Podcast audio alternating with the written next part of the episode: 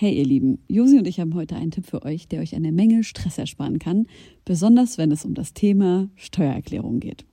Ich denke mal, ihr alle kennt das Gefühl, wenn man vor dem Berg Papierkram für die Steuererklärung sitzt und absolut nicht weiß, wo man anfangen soll.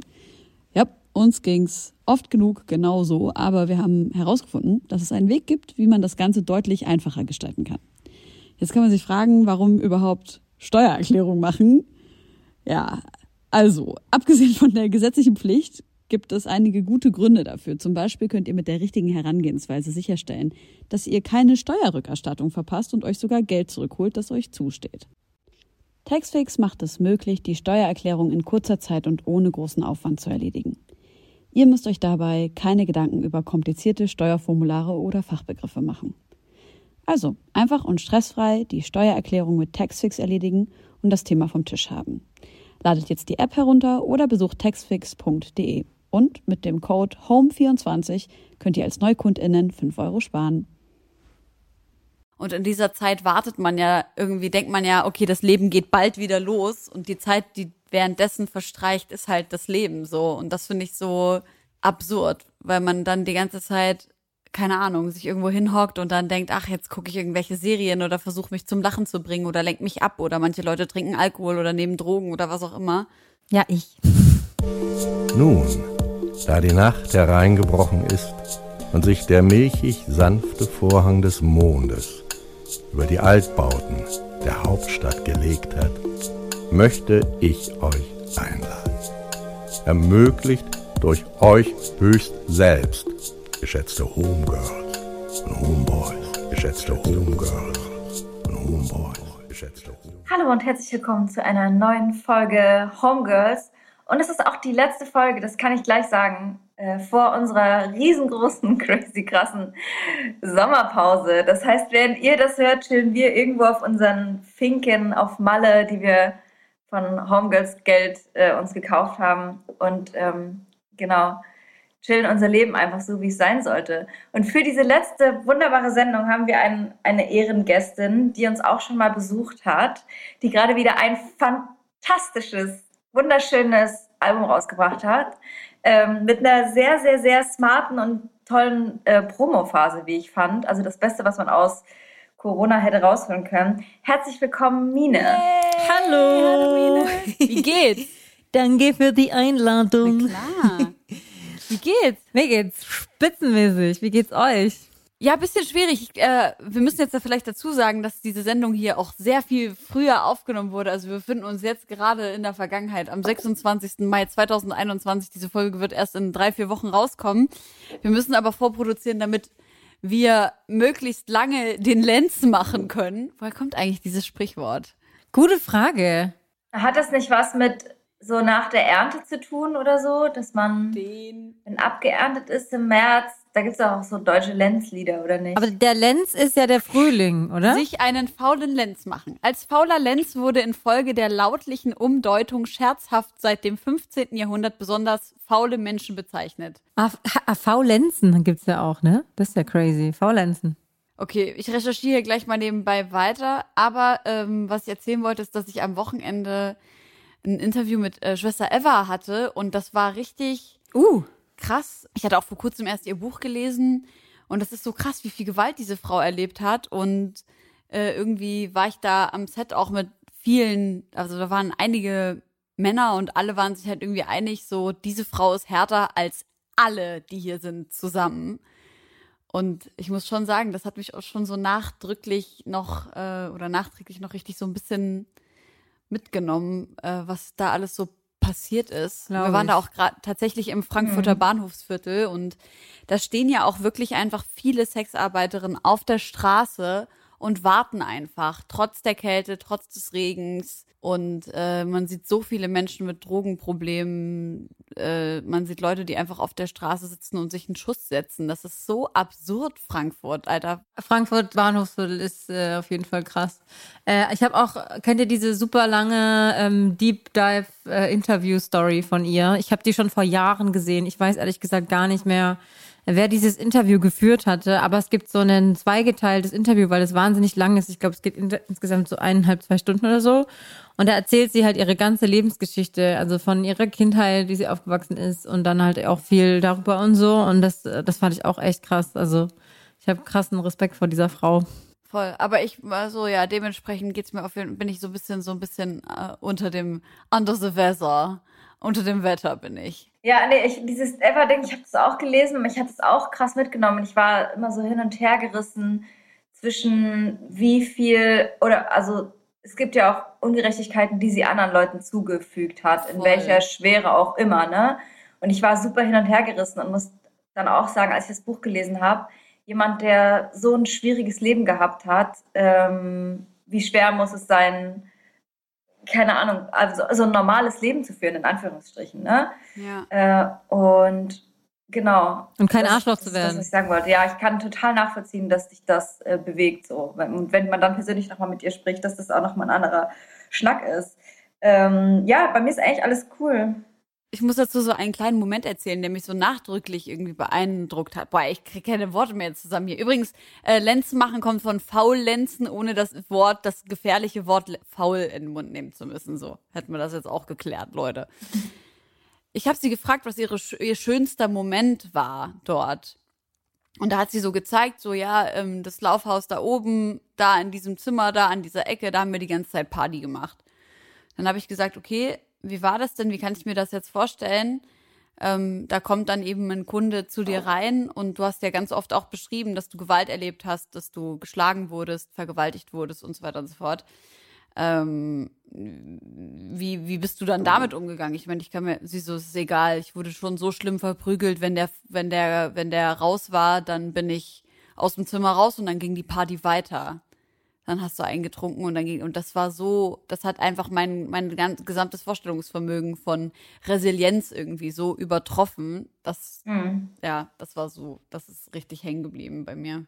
Ja, glaube ich. Ah, ich finde es auch irre, dass äh, du als als, Moder oder als Interviewerin das einfach so während des Interviews dann in Anführungsstrichen wegstecken musst, ne? Also es gibt ja dann keine krasse Aufarbeitung davon. So, man muss Voll. ja dann trotzdem durch das Interview führen. Und ich ziehe echt da immer meinen Hut, wie du das so durchziehst mit den, mit den Betroffenen. Ich finde es voll Danke. beeindruckend. Äh, wüsste nicht, ob mir das so leicht fallen würde. Voll interessant, dass du das sagst, weil ich denke mir das nämlich immer bei so Leuten, wenn ich so jetzt bei Follow Me Reports, ich meine, ich habe auch zwei Folgen Follow Me Reports gemacht, aber ähm, zum Beispiel hat Aminata ja mal eine Frau ähm, besucht, deren Schwester ermordet wurde. Und das fand ich so krass und ich habe mir dann immer gedacht, boah, krass, eigentlich müsste es halt so eine psychologische Anlaufstelle geben für alle ModeratorInnen, zum Beispiel in diesem Funknetzwerk oder mhm. ReporterInnen in diesem Funknetzwerk, die dann da mal anrufen können und einfach mal sagen können, boah, ich habe heute den krassesten, schlimmsten Stuff gehört. So, ich muss das einmal ganz kurz irgendwie verarbeiten. Ja, gebe ich dir Hab recht. aber nie darüber nachgedacht, dass das was ist, was eigentlich ich auch mal bekommen sollte. Wie ist das für dich, Mine? Kommst du gut zurecht, so wenn du, wenn du so schlimme Sachen hörst? Na, ähm, ich bin schon, glaube ich, ein sehr empathischer Mensch im Sinne, dass ich mich schon in viele Dinge hineinversetzen kann und mich das emotional schon sehr, sehr mitnimmt ich bin einfach auch sehr interessiert an, an, an Menschen im Allgemeinen und ähm, suche das auch manchmal so, habe ich schon fast das Gefühl. Oder ich habe das Gefühl, ich selbst äh, habe mir auch oft eine Rolle ausgesucht, wo ich viel mit anderen Menschen über deren Probleme oder krassen Situationen spreche. Also ich habe noch nie mit jemandem gesprochen, der ähm, jemand durch einen Mord verloren hat oder so. Das muss ich schon ganz klar sagen. Das ist nun mal was anderes. Ich bin ja keine Journalistin von meinem Freundeskreis und von meinem Kreis sowieso habe ich immer das Gefühl, ähm, rufen mich die meisten immer an, wenn die irgendwie gerade krassen Schüssel haben oder halt über wirklich tiefe Sachen sprechen äh, wollen, müssen oder so. Und ähm, eigentlich äh, komme ich damit ganz, ganz gut zurecht, aber auch, weil ich mich einfach, glaube ich, extrem viel mit so psychologischen Themen so für mich auseinandergesetzt habe und auch mit, mit, mit Menschen an sich und irgendwie habe ich das Gefühl, dass es mich weiterbringt und irgendwie aber auch ähm, manchmal dankbarer macht. Das klingt vielleicht ein bisschen cheesy oder so, aber ja, ich weiß schon, was du meinst, ja. Äh, weil es ist ja schon so, dass ähm, ja, dass äh, ich schon mich selbst als eine sehr privilegierte Person wahrnehme und ähm, dementsprechend äh, dann oft das Gefühl habe, wow, ich, ich kann die Welt aus verschiedenen Augen dadurch betrachten. Und durch viele Augen muss ich, musste ich zu meines Glückes noch niemals schauen, so. Mhm.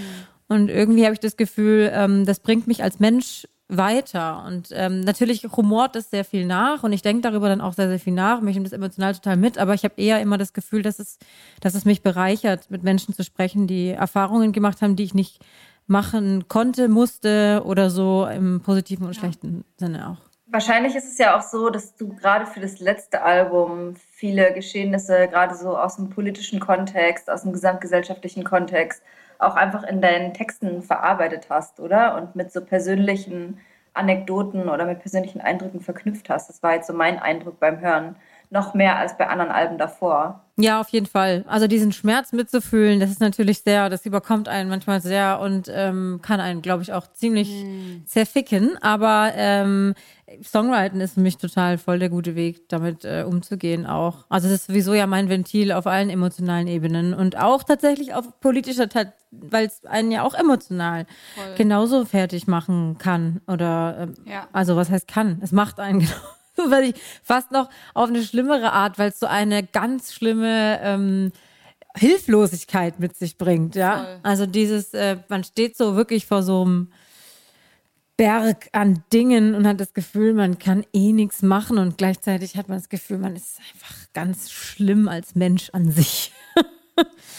ja. ja, ey, kann ich komplett nachvollziehen. Das ist genau das Gefühl, dieses, diese unsagbare Ohnmacht. Aber wenn wir jetzt schon beim Album sind, du hast dieses Jahr dein neues Album Hinüber rausgebracht.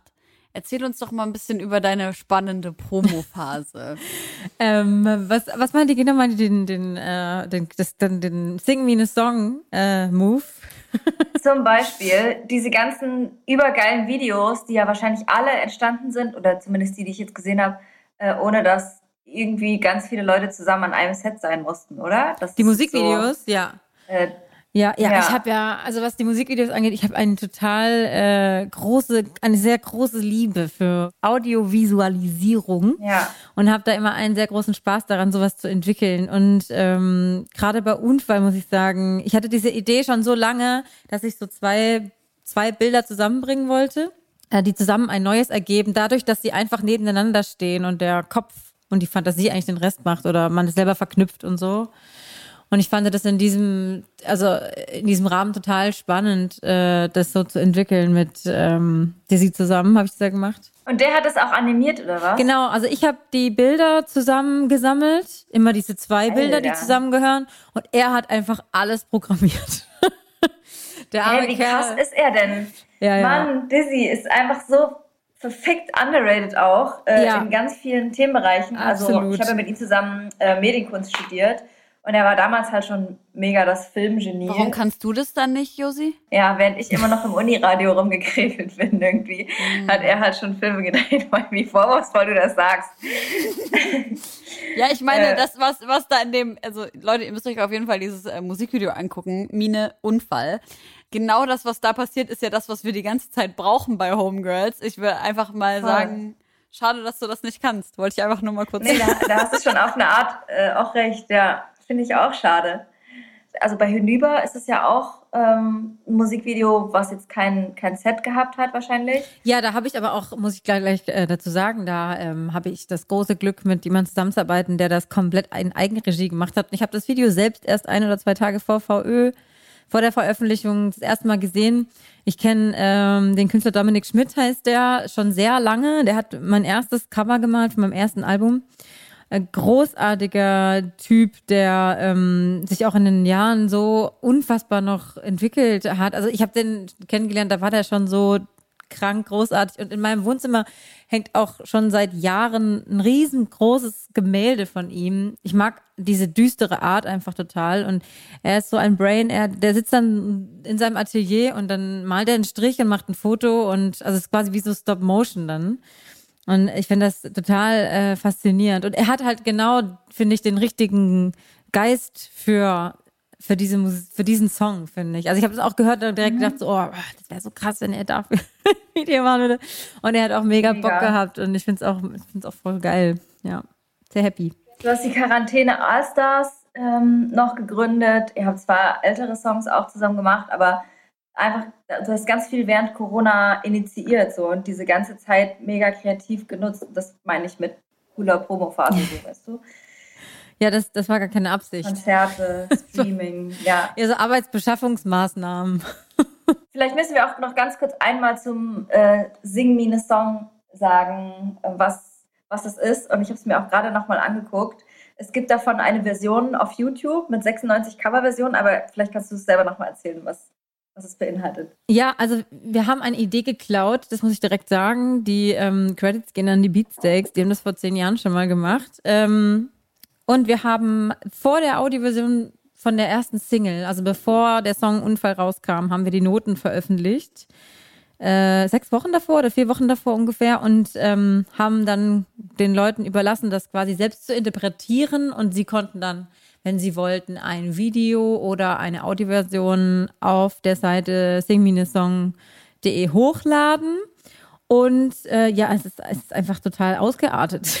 Also ich, ich fand es total irre, weil ich hätte gedacht, okay, wenn so 15 Leute mitmachen, so, das wäre schon voll krass. Und es waren irgendwie 96 Leute von ähm, Jazz über Metal, über akustische Elektropop-Versionen oder Mega. äh, sogar einmal nur gesprochenes Wort, was ich auch voll spannend fand. Und also es war so individuell vor allem. Das hat mich eigentlich am glücklichsten gemacht, dass ich das Gefühl hatte, dass äh, meine ZuhörerInnen sozusagen äh, total unterschiedlich sind. Das finde ich am allerschönsten daran. Voll.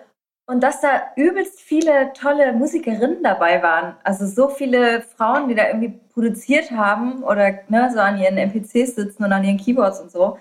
Voll das schöne Gefühl, als ich das angeguckt habe. Ähm, hast du eine Geschwindigkeit vorgegeben, habe ich mich noch gefragt. Nee, keine BPM-Zahl. Okay. Weil es war ja auch einfach super wild. Ja, also ich habe nur ähm, Akkorde und die auch runtergebrochen, also ohne Optionstöne. Melodie und Text. Mehr war es nicht. Ihr werdet gleich wieder so nerdig. Die Leute schalten gleich wieder ab. Sorry. Ich finde, es geht noch. Ey, Wiene, du hast im Diffus-Interview gesagt, dass alle Songs, die nach Liebe klingen, für eine Freundin geschrieben wurden, mit der du eine Weile keinen Kontakt mehr hattest. Willst du darüber sprechen? Ich habe irgendwie das Gefühl, dass ich darüber mehr erfahren möchte, weil, also ich sag mal so, ich hatte schon so paar Trennungen in meinem Leben und ich muss sagen, so, es gab so zwei Trennungen von Freundinnen, wo ich sagen würde, das ist so mit top die schmerzhaftesten Trennungen, also auch so mit in den Topf von romantischen Trennungen mit reingeschmissen. Deswegen frage ich mich immer, ob es den anderen auch so geht. Ja, also ich muss ehrlich sagen, ich mache gar keine große, ich mache nicht so einen großen Unterschied zwischen Partner, ähm, sexueller Natur, also oder romantische Beziehungen, Ja. ähm, oder sagen wir mal Beziehungen mit und ohne Sex. Ja. ähm, ich finde, äh, dass man, wenn man langfristig äh, mit jemand ähm, eine Beziehung führt, äh, dass das immer eine sehr enge emotionale Sache ist. Und ich bin halt auch jemand, der lieber langfristige Beziehungen pflegt, ähm, egal ob Freundschaft oder whatever, ja. Also ähm, das ist ja auch eine Typfrage so.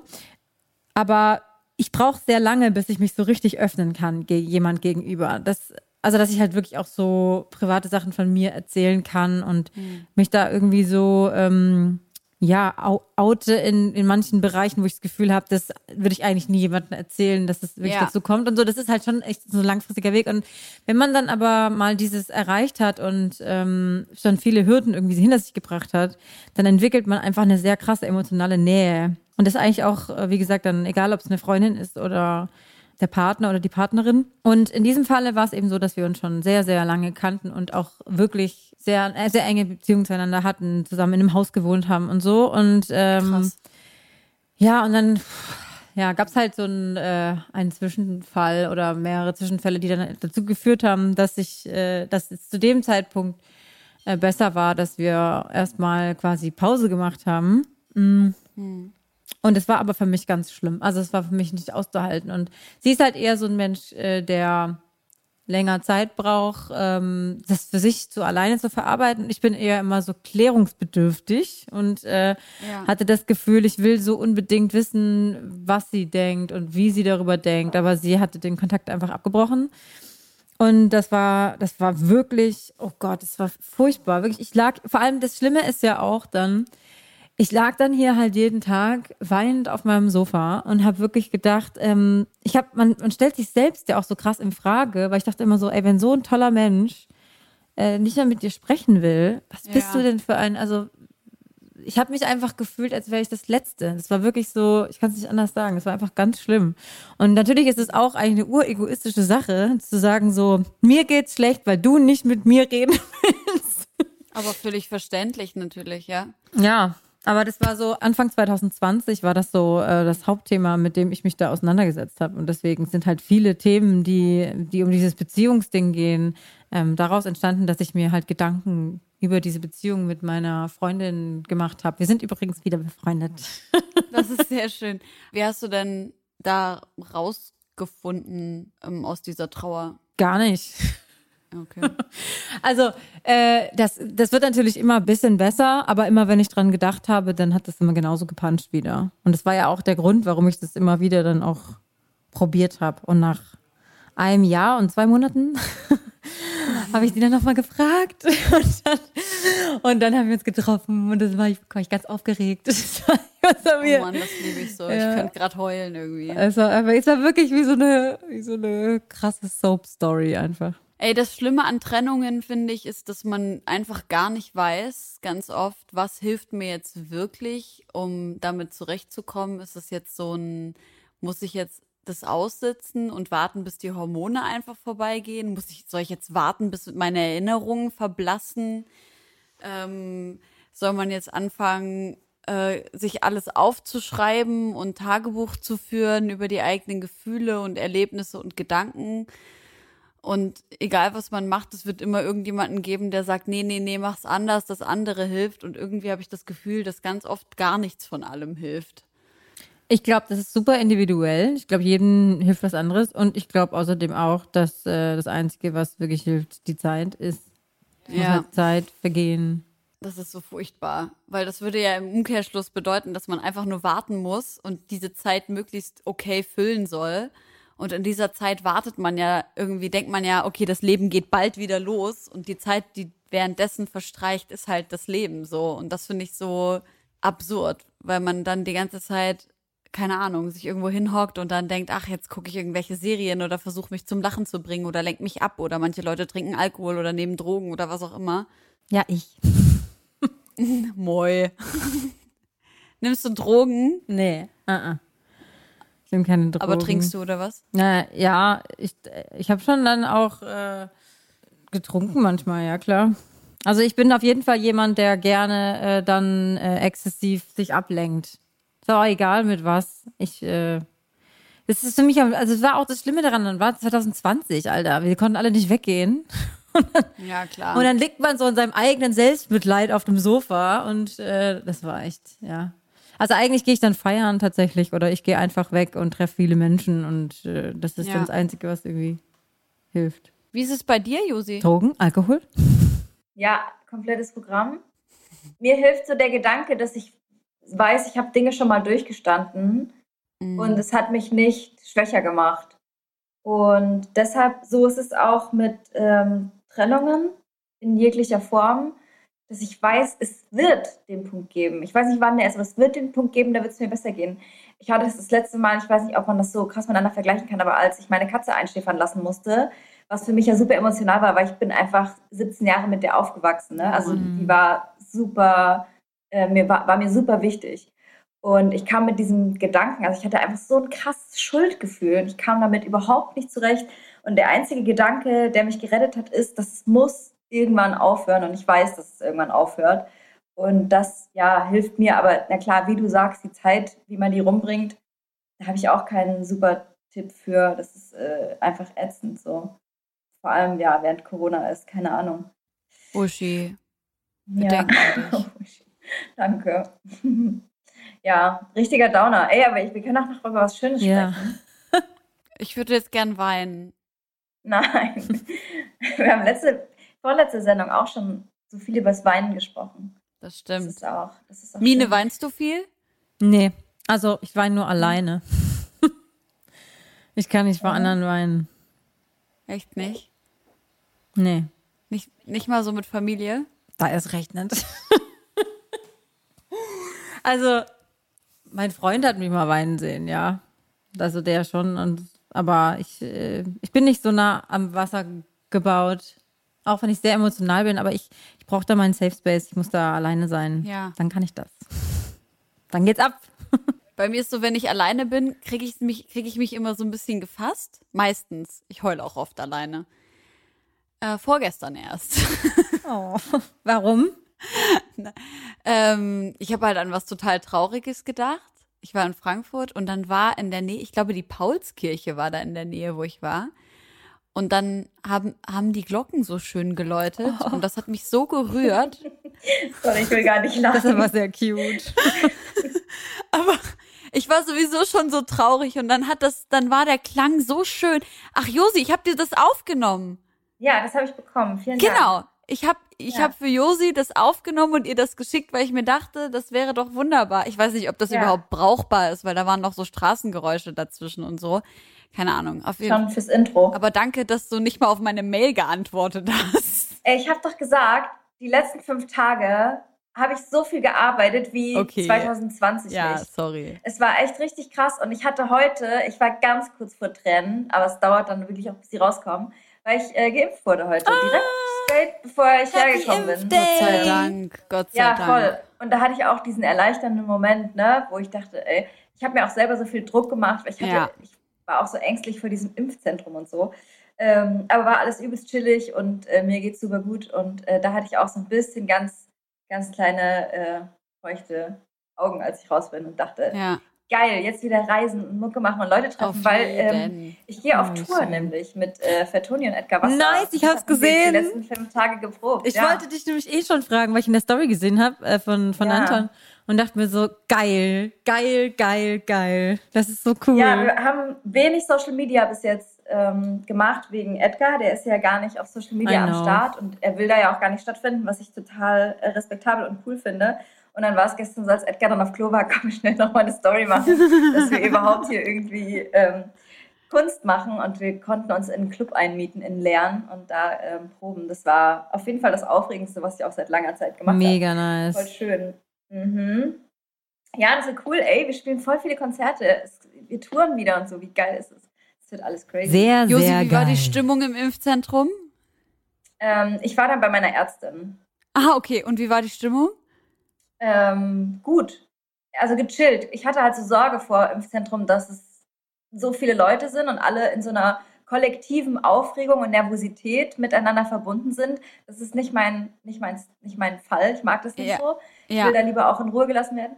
Ähm, deshalb war super entspannt und ich war voll dankbar, dass es so schnell geklappt hat, weil ich habe auch ordentlich mich aufgeregt vorher, dass ich in Berlin keinen Termin bekomme. Du weißt Ja, es ja. Wir haben Ja. ja ein paar Mal drüber gesprochen. Ja. Und äh, jetzt die Frauenärztin hat es gemacht tatsächlich. Geil. Falls das noch Mega. jemand nicht auf dem Schirm hat, äh, dass die Frauenärztinnen auch und Frauenärzte auch impfen. Gynäkologinnen lieber. Sagt man das lieber? Ja, weil, weil ja auch nicht nur Frauen zur Gyn gehen, sondern, aber Ja. das hat bei, das war, ich habe, mir wurde das auch erst vor kurzem erst bewusst, wo ich mir so dachte, Ja, ja, klar, es gehen recht. natürlich auch Menschen mit Vaginen zur Gynäkologin, die Ja. nicht Frauen sind. Aber auf jeden Fall dürfen die auch impfen, was total schön ist. voll nice. Also es ist ja auch so, dass ganz viele haben zu mir gesagt, man soll irgendwie so SpezialistInnen fragen, so Urologinnen oder so, weil die halt alle äh, am wenigsten gefragt werden. Die meisten fragen halt irgendwelche Hausärztinnen. Habe ich auch vorher gemacht. Bei mir war richtig Partystimmung. Richtige Partystimmung. Alter, haben die Geil. Leute gefeiert. Wirklich. Meine Das Fresse. hat Die Alex waren auch erzählt, ja. richtig gut drauf, alle. Mega. Ja. War auch ein bisschen weird, Ja. aber ja. Ja, ich freue mich auf jeden Fall, äh, wenn wir uns dann irgendwann alle wiedersehen. Wir haben ja jetzt schon eine Sendung zusammen aufgenommen, aber nach der Sommerpause werden wir auch wieder öfter mit unseren Gästinnen zusammen im Studio Junge, sein. allein schon, dass wir uns wieder umarmen werden. Wie krass. Ja, das wäre. Kein Scheiß, das war so. Also wir haben ja eine Folge jetzt live gemacht mit Unique zusammen, also uns im Studio. Hab getroffen. ich gesehen, wie cool, dass ihr sie getroffen habt. Ich finde die so das cool. War, ich habe sie wirklich, einmal getroffen und habe ich mich ganz weird verhalten. Sie hat auch gesagt, dass ich voll weird bin, weil ich auch weird war. ganz selten. Ich war im Studio und wir haben uns über den Weg gelaufen und dann stand sie so vor mir und ich war so, ich finde dich voll toll. Und sie war so, warum machst du so? Und ich bin so gegangen einfach, weil ich so einen Fan-Moment hatte. Das war so peinlich. Das ist mega cute. Ich finde es auch, also anscheinend ist sie auch gar nicht so krass in der Rap-Szene drin, weil wir waren auch bei uns im Studio und Jessin saß äh, in seinem Studio und ähm, wir haben, ich habe ihr vorhin noch, vorher noch erzählt, wer bei uns alles sich mit dem Studio eingemietet hat. Und die so, ja, ja, ja, cool, kenne ich, kenne ich. Und dann gehen wir zu Jessin rein und äh, sie fragt so, und was machst du so? Baust du Beats und so?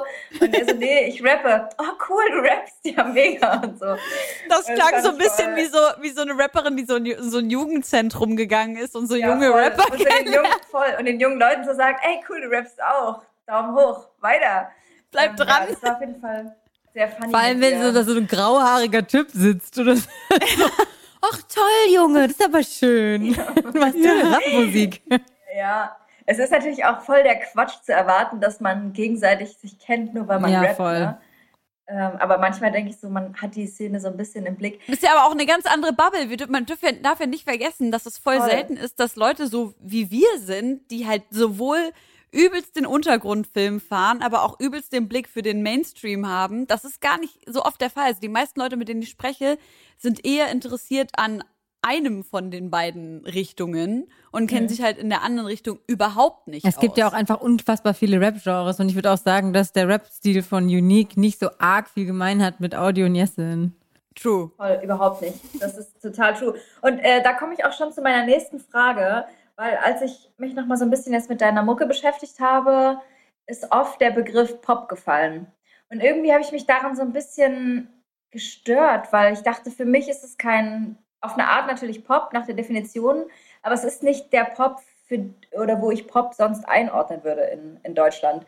Und was ich mich da eigentlich gefragt habe, was ich mich als Künstlerin auch ständig selber frage, ist, wie wichtig ist die Einordnung von Musik in Genres? Also wie wichtig ist es für euch? Was glaubt ihr? Meinst du jetzt meine eigene Musik oder insgesamt, dass Musik in Genres eingeordnet wird? Also vielleicht beides. Also bei meiner eigenen Musik ist es mir egal, weil ich kann das eh nicht sagen. Also sollen es doch die anderen einschubladisieren, wo sie das hinhaben wollen. Mir ist das ja. wurscht. Und bei anderer Musik, ähm, ich finde, es ist halt nur dann hilfreich, wenn man halt etwas nicht kennt und jemand sagt, hör dir das mal an, das ist voll ein Mix aus Alternative und Elektropop, irgendwie voll spannend. Damit man halt so ein, so ein, so ein Gefühl für etwas bekommt. Fühl ich. Aber eigentlich hört man ja dann eh rein und dann versteht man erst, was damit gemeint ist. Es ist ja immer nur so ein ja. Anhaltspunkt, aber ich finde ja eh, dass Genres im Allgemeinen äh, überhaupt gar nicht mehr so eine Rolle spielen. Wenn man jetzt mal an die 90er zurückdenkt, da war es noch was ganz anderes, weil man ja Genre mit einem kompletten Lifestyle verboten hat. Also damals war es halt so, es gab halt die Metaler und es gab die, äh, oder die Grunge, Grunge-Hörer und dann gab es die, die, die Hip-Hopper. und, ähm, und das hat man den Menschen ja auch angesehen und das war auch so ein Identität also Identitätsding. Und das ist es bestimmt auch immer noch auf eine gewisse Art, aber ich meine, Hip-Hop ist halt auch nicht mehr Hip-Hop. Es gibt unterschiedlichsten ähm, Rap zum Beispiel. Und ich würde sagen, dass die sich nicht alle miteinander in einem Topf äh, wohlfühlen, zum Beispiel. Ähm, aber trotzdem ist es halt alles äh, Genre Rap, ja, oder Genre Hip-Hop, ja. Mhm. Und aber der, der Madness zum Beispiel, mit dem habe ich ja letztens gearbeitet, auch zusammen, und der sagte was, dass es ihm zum Beispiel mega wichtig ist. Er sagt immer, wenn jemand fragt, was machst du, dann sagt er immer, ich bin Conscious Rapper. Also er sagt dann wirklich auch, ich, ich mache Conscious Rap, weil dem ist es mega wichtig, dass er nicht mit anderen Genres in einen Topf geworfen wird, weil er sich davon distanzieren will, weil er sagt, mhm. ich mache nicht diese Art von Musik auch so. Für den ist es natürlich total wichtig, aber ja. ich persönlich, ich weiß nicht, ähm, finde das gar nicht so wichtig. Ja, ich möchte zum Beispiel auch so genre-offene Musik wie möglich machen und ich liebe auch, wenn es miteinander verschwimmt. Andererseits merke ich natürlich, wenn ich Musik hochladen will, dass ich sie automatisch in Genres einteilen muss. Zum Beispiel jetzt für ein Playlisten-Pitching oder äh, wie auch immer, ne? Oder dass ich selber mir manchmal wünsche, einordnen zu können, was Leute für Musik machen. Also ich brauche irgendwie so ein gespaltenes Verhältnis dazu. Aber eigentlich will ich es abschaffen. Andererseits will ich es aber auch wissen, was was. Es hilft dir aber auch. Ich weiß nicht, ob du dich erinnerst, aber ich glaube, ich habe dir mal vor einem halben, dreiviertel Jahr irgendwie einen Song gezeigt, den ich so geil fand. Der wurde mir einfach irgendwo angezeigt und ich war so, shit, ah, ja. was ist das für ein Genre? Weil ich will mehr davon hören. Ja. Einfach um zu wissen, so, ähm, wo, wo kann ich mich so, wo kann ich mich einordnen und zu welcher Kultur fühle ich mich jetzt auch zugehörig und äh, ja. ganz oft ist ja auch so Musik so ein verbindendes Element mit anderen Menschen und andere Leute zu finden, mit denen man die gleiche Musik feiert. Das kann man natürlich über den Genrebegriff total finden. Äh, das, das äh, kann auch so Freundschaften übelst bestärken. Mhm. Also, ich, aber ich check das schon auch. Also ich wüsste auch nicht so, wenn ich jetzt Mucke machen würde, was ich jetzt da, wie ich das jetzt nennen würde. Ja. Früher, also früher alleine, wenn man irgendwie eine Stimme hat, die nicht komplett nach Kirchenmusik klingt, dann hat man ganz schnell gesagt, ich mache Soul, so Soulmusik. Ich bin Jazzsängerin. Aber äh, das ist irgendwie so ein bisschen over jetzt.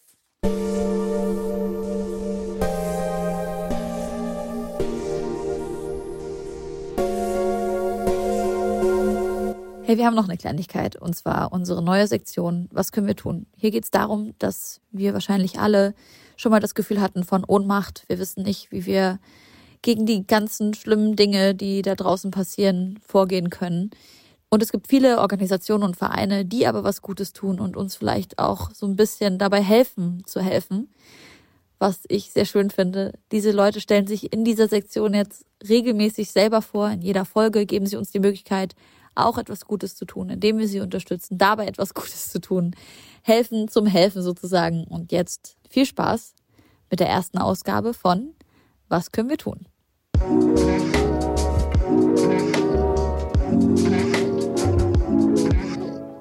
Hey, hier ist Micha von Viva Con Agua. Wir setzen uns dafür ein, dass alle Menschen Zugang zu sauberem Trinkwasser haben. Warum das Ganze? Naja, Wasser ist Leben. Nicht nur, weil wir es zum Trinken brauchen. Es ist wichtig für alles, was wir machen. Wasser schützt die Gesundheit. Es ermöglicht zum Beispiel Händewaschen als Schutz vor Krankheiten. Weil Wasser so wichtig ist, unterstützen wir Wasserprojekte in vielen Ländern, zum Beispiel in Uganda oder Südafrika. Und klar, du kannst uns dabei unterstützen. Am effektivsten hilft dabei tatsächlich deine Spende. Denn die hat den meisten Impact. Unter vivaconagua.org slash Spende kannst du zum Beispiel ganz einfach per PayPal spenden. Außerdem leben wir von kreativen Ideen und Engagement. Wir glauben, alle Menschen können sich für Trinkwasser engagieren und selbst aktiv sein. Alle Infos zur anstehenden Aktion oder wie du deine eigene Aktion starten kannst, gibt's auf unserer Website. Danke für deinen Support und Water is a Human Right.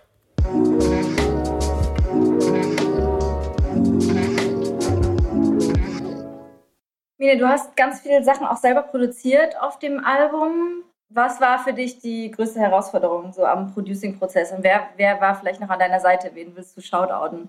Ähm, also erstmal Shoutout an Dennis Kobert und Markus Wüst, mit denen ich ja seit dem ersten Album zusammenarbeite. Und wir sind ein sehr happy Team. Wir verstehen uns inzwischen wirklich blind und ähm, teilen meistens dieselbe Meinung und das ist sehr inspirierend, mit denen zusammenzuarbeiten. Auch wenn ich immer mehr selber so mit reinbringe und äh, aber trotzdem ist das, äh, ist das die letzten, die letzten paar Prozent, die könnte ich nicht äh, alleine erreichen, so in dem Maße, glaube ich.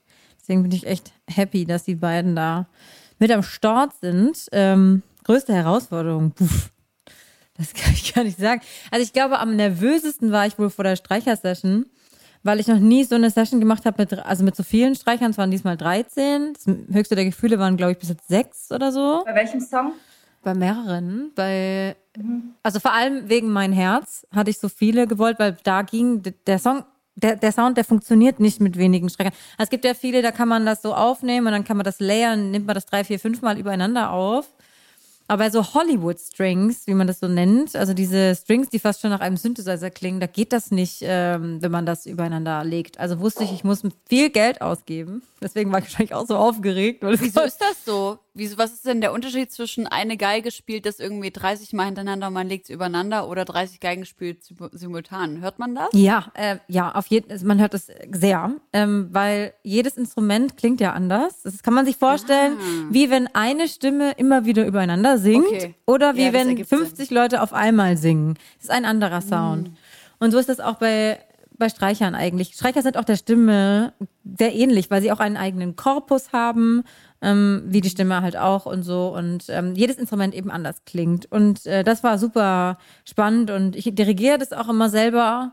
Und gleichzeitig ist es auch, Ja, geil. es ist auch oft so, dass ich dann äh, kurzfristig dann höre und dann denke, okay, in der Lage ist es nicht so geil, spielt er doch mal eine andere Note oder so. Also ich muss da halt echt extrem konzentriert sein, weil ich habe da einen Tag Zeit und ähm, wenn das dann fertig ist, dann ist daran nichts mehr zu drehen. Dann haben wir die Spuren, die wir haben und dann ist halt nichts mit Nachtun oder MIDI-Spuren nochmal nachziehen, sondern dann ist das halt so, wie es ist und ähm, Ja. jede Bearbeitung wird gehört und deswegen ist das eine, bra- braucht es eine sehr hohe Konzentration, aber genau das finde ich auch so geil. Und ich meine, jeder, der arrangiert mal für, für, für viele Instrumente, das ist das Krankeste, wenn du einfach was schreibst und dann stehst du im Raum und plötzlich spielen viele Menschen diese Musik. Das ist, da muss ich wirklich flennen, Alter.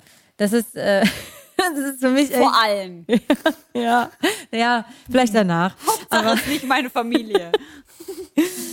Ja. Ey, das kann ich ja. mir voll vorstellen. Also das kann ich mir wirklich gut vorstellen, dass das ein richtig epochales Gefühl ist, irgendwie das, was in einem im eigenen Kopf war. Und dann finde ich ja auch noch, das ist einfach so monumental krass, wenn viele Streicher gleichzeitig spielen, was das für einen Raum füllt und in einem auch so krass resoniert und vibriert.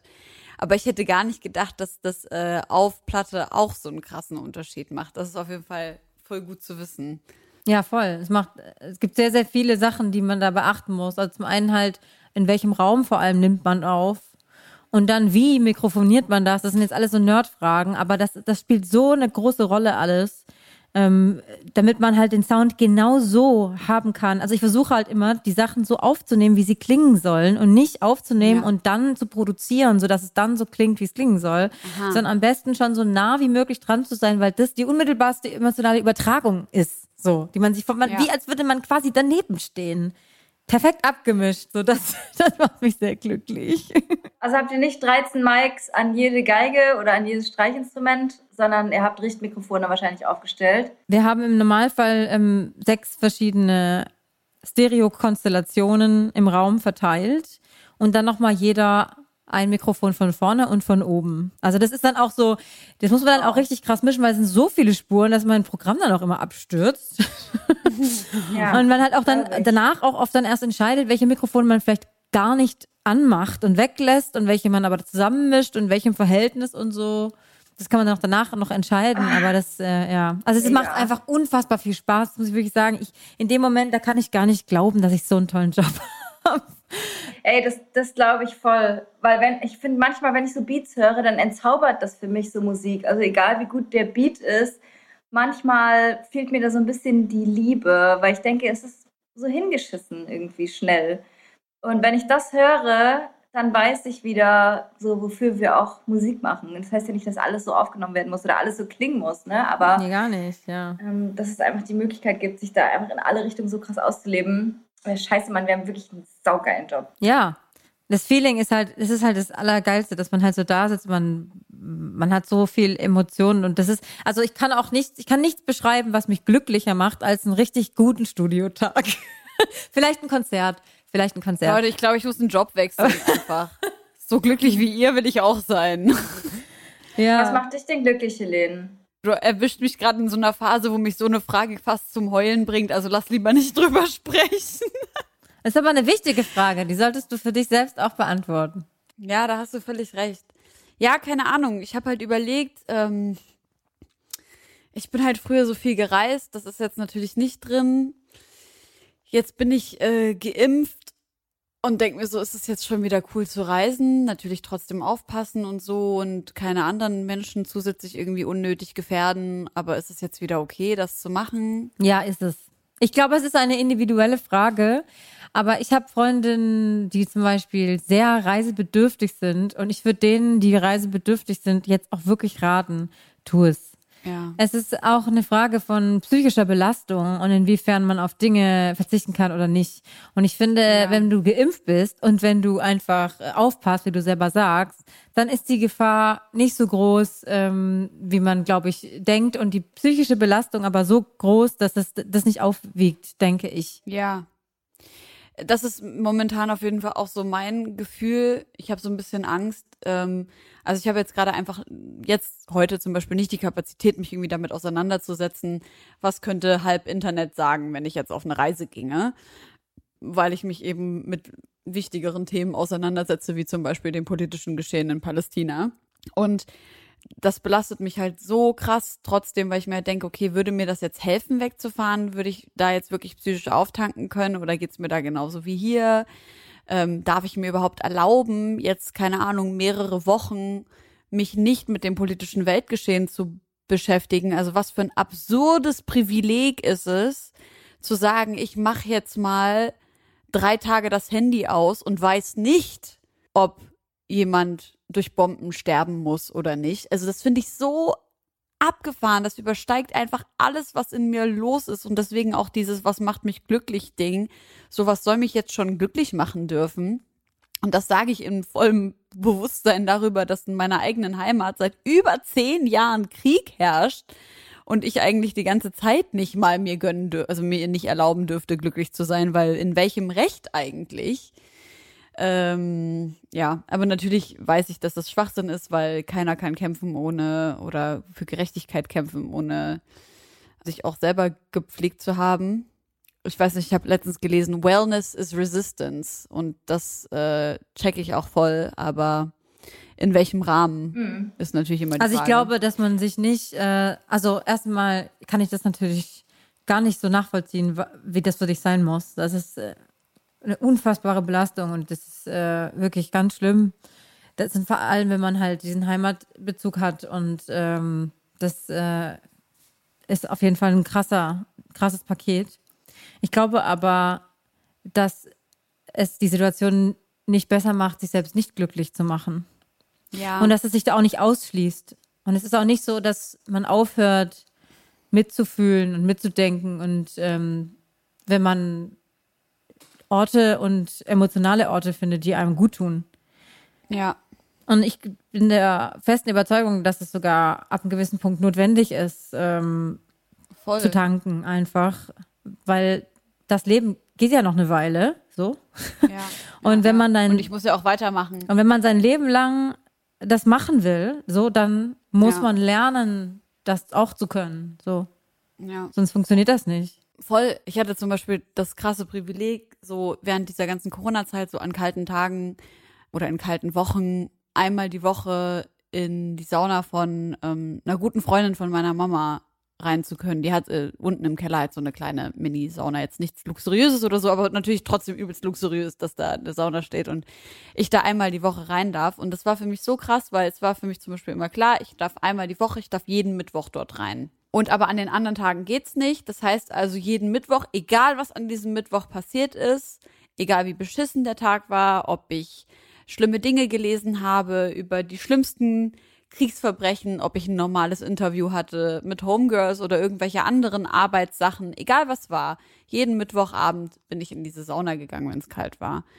Und diesen Moment zu haben von zurück in die Realität gekickt zu werden, also in mein, in mein tatsächliches Leben, was komplett analog stattfindet, also wo diese ganzen Reize, diese ganzen Informationen überhaupt nicht stattfinden können, weil du bist in einer Sauna. Das war so ein krasser Moment jedes Mal. Das konnte ich auch voll annehmen für mich, aber trotzdem ist es natürlich so ein Ding so von wegen, jetzt sitze ich hier in der Sauna und wenn ich rauskomme, kann es sein, dass mir irgendjemand schreibt, dass irgendwas Schlimmes passiert ist in der Heimat oder ähm, irgendwo anders. So. Ja, das war zum Beispiel so krass vor zwei, drei Wochen auf der, ähm, auf einer Demo für ähm, gegen Polizeigewalt in Kolumbien. Das war eben ein Mittwoch und da hat es auch krass geregnet und wir standen da trotzdem rum und äh, es war arschkalt und dann war ich übelst glücklich, weil ich bin dann tatsächlich direkt von da in die Sauna gefahren. Und dann war ich so, was ist das für eine Lebensrealität, in der ich hier gerade gegen Polizeigewalt demonstriert habe und mir wirklich die Tränen in den Augen standen, weil die Menschen so rührend gesprochen haben und da so viel Kraft auch war. Und dann gehe ich jetzt nach Hause und dann hocke ich mich jetzt in, der Sa in die Sauna. Also was, was ist das für eine Realität? Also das geht einfach in meinen Kopf nicht rein. Um, ja. Ja, ich kann mir vorstellen, dass sich das absurd anfühlt, äh, anfühlt, aber das ist ja auch, äh, ist ja, das Leben ist ja auch absurd.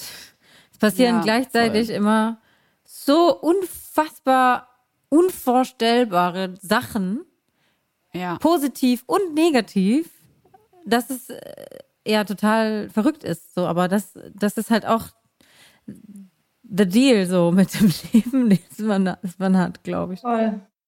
Ja, und alleine, dass es deine Realität ist, ist ja die Realität. Ja, voll. Also, und dann, und es ist ja auch dann eine, es ist ja dann auch eine okaye Realität, ne? Also keine, für die dich irgendjemand verurteilen kann, weil es Ja. hat ja auch keiner was davon, wenn du nicht in der Sauna. Ja, ist ja auch voll so. Also meine Oma, die hat auch mit meiner Mutter und mir am Anfang, also als der Krieg ausgebrochen ist, total geschimpft. Die war halt so, was bringt das, wenn ihr jetzt so bedrückt und so traurig seid, wenn ihr mit uns telefoniert? Sie so, was bringt mir gerade gar nichts. Sei lieber froh, dass du so leben kannst, wie du lebst und äh, fertig. Sie so, es bringt mir nichts, wenn du jetzt traurig bist. Gar nichts.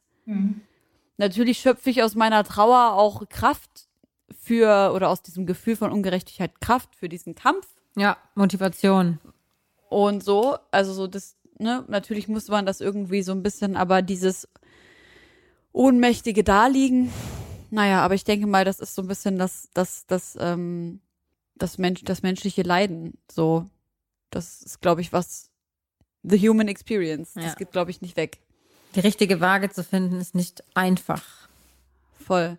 Ey, Josi, weißt du, was mir aufgefallen ist, dass wir seit tausend Jahren keinen Wissenschaftsfakt mehr, äh, Kurioses aus der Wissenschaft Ja. reingeballert haben. Hast du was mitgebracht? Ich schiebe ja seit drei Sendungen einen auf. Ja. Wollen wir mal? Vielleicht passt er ja.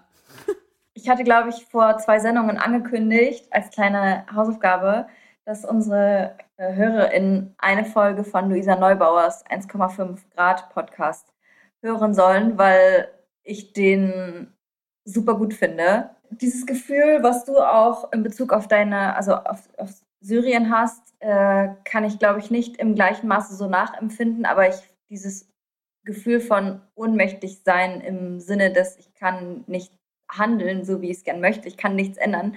Äh, das habe ich so beim, beim Klimaschutz und beim Tierschutz und so. Also ich Ja. ähm, leide einfach auch super krass mit Tieren mit und äh, habe halt diesen Podcast gehört und auch das, was du gesagt hast, dass man daraus, auch wenn es blöd klingt, Kraft schöpft oder so Kampfgeist schöpft. Das ist natürlich, dass ich mir, äh, wenn ich, keine Ahnung, Seaspiracy sehe, scheißegal, wie gut diese Doku ist oder so, aber dass es in mir was auslöst, dass ich auch irgendwas äh, verändern will oder möchte. Ähm, und der Klima, äh, der Fakt dazu, unser Wissenschaftsfakt war einfach dieses 1,5 Grad Ziel. Ich wollte das einmal erläutern, was überhaupt das bedeutet, weil man es so oft benutzt, ne? Und aber ich nicht genau wusste, was, in welchem Bezug ist es denn eigentlich.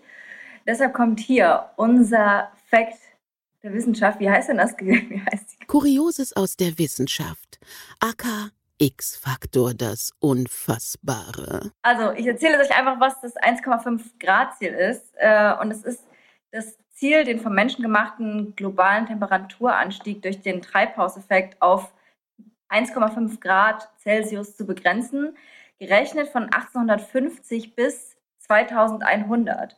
Und 1850 ist das Jahr, wo nachweislich die Industrialisierung begonnen, begonnen hat und WissenschaftlerInnen gesagt haben, dass ab dem Zeitpunkt der Temperaturanstieg höher war, als es ohne Menschen passiert wäre. Uh. Es gibt diese 1,5 beziehungsweise maximal 2 Grad, die von WissenschaftlerInnen äh, errechnet wurden, ähm, um die sich die Erde erwärmen darf, damit es nicht irreversibel wird. Also wir sind an so einem Kipppunkt sozusagen, an dem dann nichts mehr äh, rückgängig zu machen geht. Mhm. Und das Ganze wurde 2015 in Paris auf der UN-Klimakonferenz beschlossen und da haben sich fast alle Staaten der Erde darauf geeinigt, dieses Ziel zu verfolgen. Und insgesamt sind es 197 Staaten, die dazu gestimmt haben. Und ist das Trump, der da ausgestiegen ist? Ja, Das war doch das, war ne? Trump, Ja, genau. Aber so Biden setzt. Ja, ist eine, ist eine Top-Geschichte von ihm. Einer ähm, Biden setzt sich dafür ein. Ja. Stabiler Typ einfach. Also ich glaube, es ist einer der wenigen Ziele neben Frieden, die so global beschlossen wurden und wo alle sich einig sind, dass das nicht überschritten werden darf. Und dass Mhm. dafür jeder individuell jetzt Lösungen finden muss, wie jedes Land das einschränken will und kann. Und ich glaube, wir sind auf einem echt beschissenen Weg, muss ich sagen. Ich wollte gerade fragen, scheiße, also du kannst uns nicht mal Hoffnung machen. Also ich bin ja auch keine Klimaexpertin, aber es gab halt so einen Fernsehauftritt von Luisa Neubauer, wo sie auch Armin Laschet einfach mal aufgezählt hat, was alleine er in den letzten fünf Monaten verkackt hat.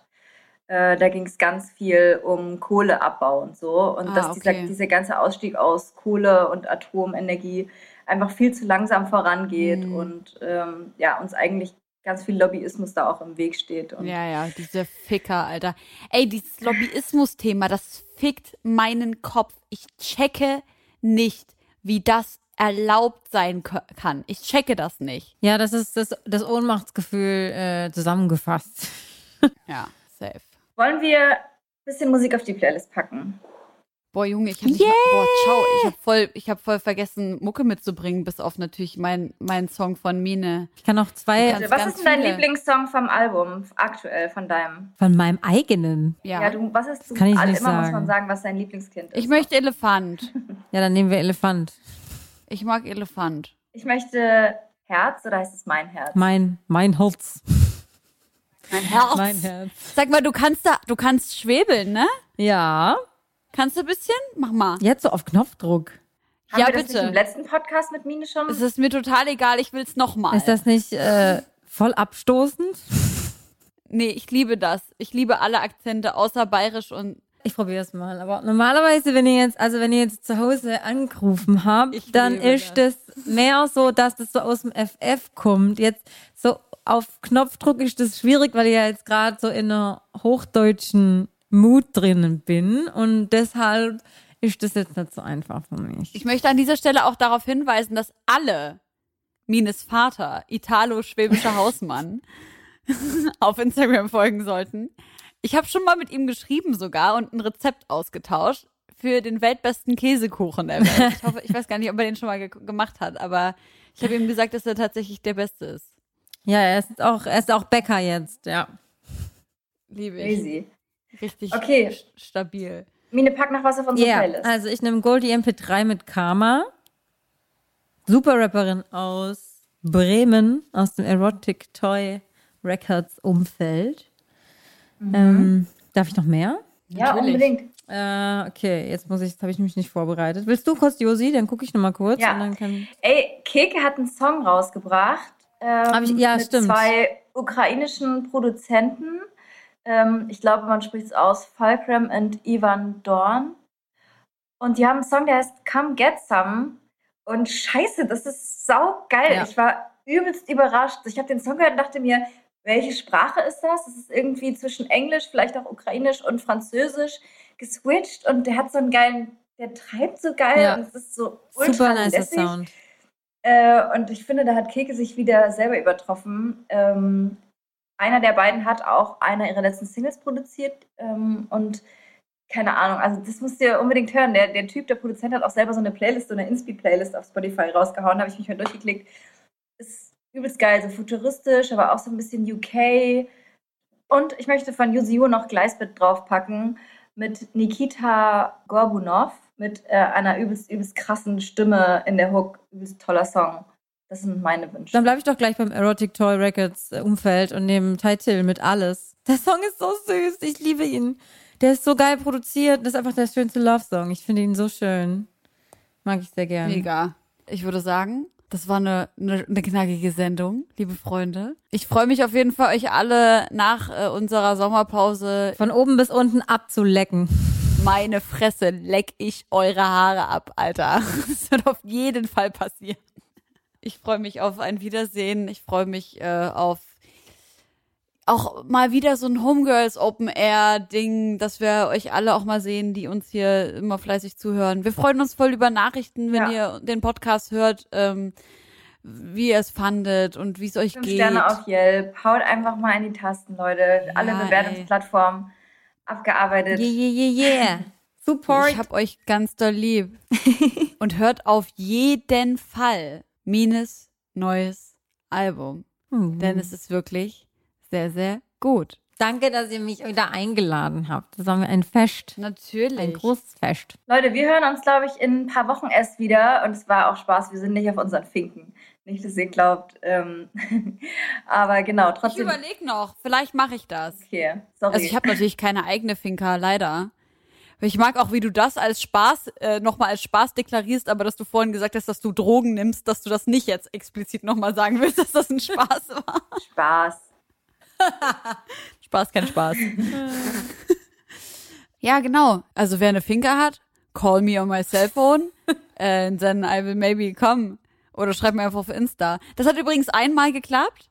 Ich bin ähm, nach Mallorca geflogen und hatte keine Unterkunft und habe das auf Instagram gepostet und dann hat mir eine Followerin geschrieben, die hat nämlich ein Haus auf äh, No way. Mallorca und dann äh, durfte ich und ich war schon da. Ich war schon am Flughafen auf Mallorca und Geil. wusste nicht wohin. Krass. Und dann hat die, äh, dann hat das tatsächlich geklappt, was natürlich Mega richtig nice. geil war.